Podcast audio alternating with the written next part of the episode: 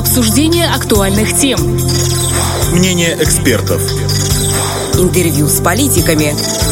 В центре внимания. На Первом радио. 17.30 – это в центре внимания на Первом радио. В студии Наталья Кожухарь. Здравствуйте. Комфортное жилье во многом определяет уровень жизни человека. Тезис про рай в шалаше может и подходит юной влюбленной паре, но никак не семье, особенно большой. А состояние жилого фонда в республике сегодня оставляет желать лучшего. Многие дома попросту устарели, какие-то и вовсе строились как временное жилье, а стали постоянным на многие годы. Муниципальных программ для исправления ситуации явно недостаточно. По поручению президента в следующем году ремонту старого жилья уделят особое внимание. Теперь к решению проблемы подключится фонд кап вложений. Как показал анализ ситуации, наиболее сложное положение в Тирасполе Тирасполе, Бендерах и Дубасарах.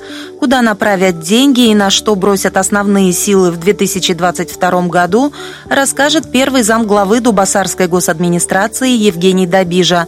Прямо сейчас он с нами на телефонной связи. Евгений Борисович, здравствуйте. Добрый день. Расскажите, как обстоят дела с состоянием жилого фонда в Дубасарах? Много ли проблемных точек? В действительности, конечно, проблемные точки есть. Основные проблемы – это дома, построенные совместно со строительством ГЭС для молодых специалистов. Вообще в жилищном фонде города Дубасары 174 многоквартирных дома – это двух, трех, четырех и пятиэтажные дома. Основной проблемой на сегодняшний день у нас являются дома двухэтажные. Это именно дома, которые были построены одновременно одновременно с ГЭС плюс-минус там для специалистов энергетической отрасли. Это ГЭСовский поселок, вот этот так называемый. Но он не столько ГЭСовский поселок, он получается одновременно с застройкой ГЭС застраивалась и центральная часть города. Это на сегодняшний день две достаточно таких больших улиц. Это улица Ломоносова и Октябрьская, ну и непосредственно улица энергетиков, на которой также расположены данные дома. На сегодняшний день мы стараемся как бы ударными темпами в первую очередь для того, чтобы сохранить целостность здания, это в первую очередь заменить кровлю. Потому что кровли не менялись зачастую с момента сдачи дома в эксплуатацию. А дома построены, есть и 55-е, и 58-е, 60-е годы, ну, достаточно серьезные по возрасту, дома достаточно старенькие и требуют значительного внимания. Кроме того, среди этих двухэтажных домов есть еще и блочно-щитовые дома. Это дома, которые убиты из дранки а и сверху покрыты штукатуркой. Тоже фасады, конечно, у них неприглядны на сегодняшний день, но для того, чтобы сохранить хотя бы здание, в первую очередь то, что делается, это делается крыша и водосточная система, чтобы отвести воду от дома, предотвратить протекание кровли и сохранить целостность как-то так на сегодняшний день у нас обстоят дела. Ну вот за последние годы все-таки работы ведутся, потому что вот наш корреспондент в Дубасарах регулярно нам рапортует, что ремонтируется да, там-то да. кровля, там-то дом, там-то подъезд. Какие работы проводились? Удалось ну, ли что-то решить? Честно говоря, да, в действительности за последних несколько лет было достаточно ударным темпом к этому вопросу. Отнеслись очень серьезно. И 19 20 и текущий год у нас поверх 40 8 кровель уже, получается, вошло в программу и выполнено. У нас в этом году только предусмотрено муниципальными программами 12 кровель таких, и за счет средств, собираемых от жильцов, э, муниципальное предприятие МУП ЖКХ наше Дубасарское также выполнило еще один дом двухэтажный. Тем самым у нас в этом году 13, в прошлом году у нас было 21 кровля, и в позапрошлом, в 19 также было 12 кровель, по-моему. До этого также мы выполняли, но в предыдущие года мы также уделяли особое внимание и пятиэтажным зданиям, потому что тоже есть достаточно большая проблема. Многие годы эти кровли перекрывались мягкой кровлей. Она сейчас не совсем в надлежащем состоянии, и для того, чтобы выйти из ситуации с дальнейшим их ремонтом, мы переводили мягкие кровли в шатровые. Это достаточно дорогостоящий вопрос, потому что э, если брать во внимание один дом, пятиэтажный, допустим, четырехподъездный, в среднем выходит где-то от 900 до миллиона стоимость вас. Но вопрос закрывается раз и навсегда. И кроме всего этого, при использовании материалов мы используем профнастил. Перекрываем уже кровлю профнастилом, на него гарантийный срок как минимум 50 лет, то, что дают подрядчики, тем самым это получается 50 лет к этому дому возвращаться мы не будем. Ну, это речь о кровлях, а вот по коммуникациям, например, работы велись? С коммуникациями так аналогично ведется, но с коммуникациями немножко другая ситуация. С коммуникациями у нас есть же две программы, которые выполняются силами предприятий водоснабжения, водоотведения и теплоэнерго. Они меняют, в основном в подвальных помещениях, меняют свои сети. Конечно, с теплосетями это идет более медленно, потому что у них, получается, идет четыре магистральных трубы, это получается подача и обратка. Две идут на подачу, две идут на обратку. Тем самым у них получается стоимость собираемых средств она примерно одинаковая, как и у водоканала, но водоканал меняет одну трубу только, получается, холодного водоснабжения и канализацию. А у них же, получается, за счет того, что больше сетей, выходит чуть э, дороже. Если водоканал в силах выполнить при хорошей собираемости средств, ранее мы выполняли где-то в среднем 8 домов в год идет замена сетей подвальных коммуникаций, то теплосети выполняют э, за те же деньги собираемые, они выполняют от двух до трех домов. Мы говорим вот о ремонте жилых домов, а Да, благоустройство тех же дворовых территорий, например, Ну, тоже входит в программу? Конечно. Зачастую, ну, уже для того, чтобы как бы дом имел завершенный вид, это уже отдельными муниципальными программами, либо где-то из дорожного фонда, где-то сразу же благоустроится территория. Вот последние несколько лет мы пришли тоже к такому из вариантов. Это а, укладка придомовой территории вибропрессованной тротуарной плиткой, что тоже дает свой положительный эффект. Если раньше дворы закатывались либо в асфальт, либо в бетоне были выполнены, особенно при сдаче домов в советское время любили именно выполнить придомовые территории в бетоне. Он даже за последние 30-40 лет, он уже был в ненадлежащем состоянии, он весь поистерся, где-то из-за того, что необходимо было заменить какие-то коммуникации, это все разбивалось, потом восстанавливалось. Уже восстановить так, как оно было изначально, невозможно. Поэтому, получается, где асфальт, там латками были, внутридворовая территория. Сейчас мы в нескольких дворах пришли на немножко другую практику, перешли на плитку. Что позволяет плитка? Она позволяет в случае необходимости демонтировать ее,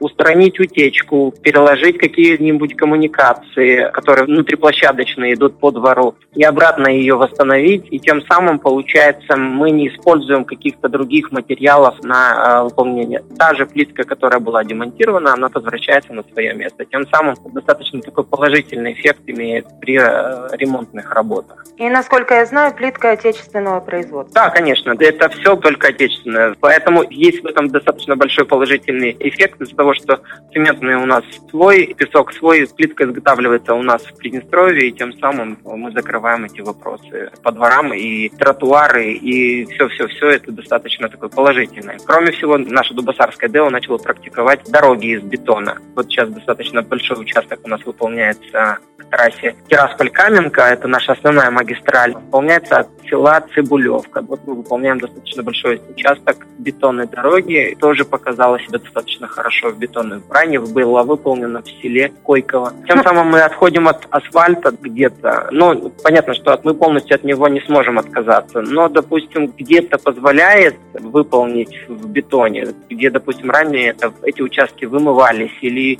были подвержены разрушению. Бетон там смотрится гораздо лучше и ведет себя достаточно по техническим характеристикам лучше. Ну, все-таки вернемся к жилфонду. Вот вы называли довольно серьезные цифры по финансированию.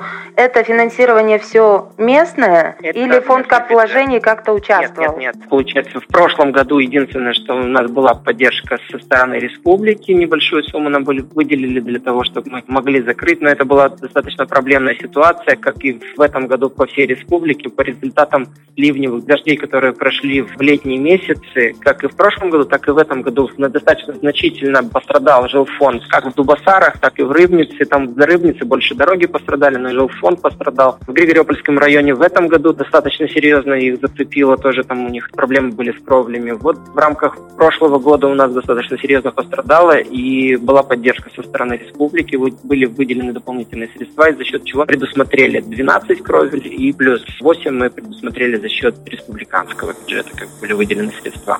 Ну вот этот вопрос правительство вынесло как отдельный, и поддержка будет продолжаться, насколько да. я поняла, по устранению последствий ливней. А вот э, в проекте программы Фонда капвложений 2022 уже отдельным блоком вопросы по реконструкции Э, да. жилфонда. Вот э, решится ли вопрос с помощью фонда кап вложений за один год или нужна долгосрочная программа? Нет, У вас же много ну, точек. По факту, конечно же, нужна будет долгосрочная программа, потому что то, что на сегодняшний день предполагается выделить на Дубасар, это в районе 1 миллиона рублей. За счет этих средств мы предусмотрели пока два дома. Это достаточно таких аварийных, частые обращения по этим домам. И эта сумма уйдет именно конкретно на эти два дома. Поэтому в любом случае случае, я думаю, что мы не будем снижать темпов. И также в рамках муниципальной программы мы продолжим какие-то ремонтные работы по жилфонду. Уже сейчас будем, примерно, перед подготовкой к принятию бюджета, также будем объезжать. У нас вот 2017 года создана рабочая группа. В рамках этой рабочей группы в нее вошли представители коммунальных служб, представители Совета народных депутатов, представители государственной администрации. Мы предварительно собираем информацию текущую, за текущий год, сколько было обращений граждан. Вот, допустим, коммунальщики могут нам со стопроцентной уверенностью предоставить информацию, где были наиболее там проблемные участки, что необходимо. И мы таким образом мониторим ситуацию и предлагаем эти дома для выполнения в рамках бюджета местного. Поэтому работа по кровлям, я думаю, что продолжится. Конечно, очень хотелось бы, так как уже достаточно большой участок выполнен, работ именно по кровлям, и уже напрашивается работа по фасадным эм, для того, чтобы благоустроить немножко эти фасады и подготовить, выполнить работу по тротуарным дорожкам, внутри дворов, дворовые территории благоустроить но пока акцент идет на сохранение жилфонда, именно сохранение этих зданий, не предотвратить их разрушение. А уже после мы, надеюсь, что дойдем к их ремонту им фасадов и всех других территорий. Вот также под эгидой ФКВ сформирована программа реконструкции общежитий. Есть ли такие общежития в Дубасарах проблемные? И на что будет упор в 2022? Да, конечно, есть общежития. Конечно, не такое количество, как в Тирасполе и в Бендерах, но все же у нас на территории муниципальной муниципальных общежитий 7. Есть общежитие УНО и есть также общежитие, которое находится на балансе нашего индустриального техникума. Они подведомственны Министерству образования. На следующий год у нас запланированы работы по кровле, потому что за счет средств местного бюджета уже были выполнены частично работы по общежитию Ленина 59Б. Мы пока просчитываем, это один из домов, который планируем выполнить. Но, опять же, это большое пятиэтажное здание, если я не ошибаюсь, э, двухподъездное, но, но это общежитие по размерам, оно аналогично, как и э, стандартный пятиэтажный четырехквартирный дом. Вот мы планируем заменить на нем кровлю за счет этих средств. Также хочется, конечно, отметить, что не дожидаясь этой программы, у нас ранее, в 2018 году, были выполнены два достаточно больших общежития, мы там тоже перекрыли кровли. Правда, сейчас будем продолжать уже на других. У нас еще остается в работе достаточно работы именно по нашим общежитиям. Это у нас и Ломоносова 14А, и вот 59Б, и иные еще общежития, по которым есть необходимость выполнения этих ремонтных работ. То есть процесс идет, а вот насколько участие теперь фонда капвложений поможет в ремонте и реконструкции муниципального жилфонда? Ну, это будет достаточно хорошее такое подспорье, потому что в действительности при принятии каких-либо решений местные бюджеты, они зачастую не имеют таких сумм для выполнения в полном объеме каких-либо работ. А за счет того, что данные суммы будут предусмотрены в рамках фонда вложений дополнительным финансированием, это позволит, наверное, значительно шагнуть вперед в части ремонта э, жилищного фонда в целом. Спасибо большое, что уделили нам время и ответили. Всего доброго. С нами на связи был первый замглавы Дубасарской госадминистрации Евгений Добижа, а в студии работала Наталья Кожухарь. Это в центре внимания. До встречи в эфире Первого радио. Обсуждение актуальных тем. Мнение экспертов. Интервью с политиками. В центре внимания. на Первом радио.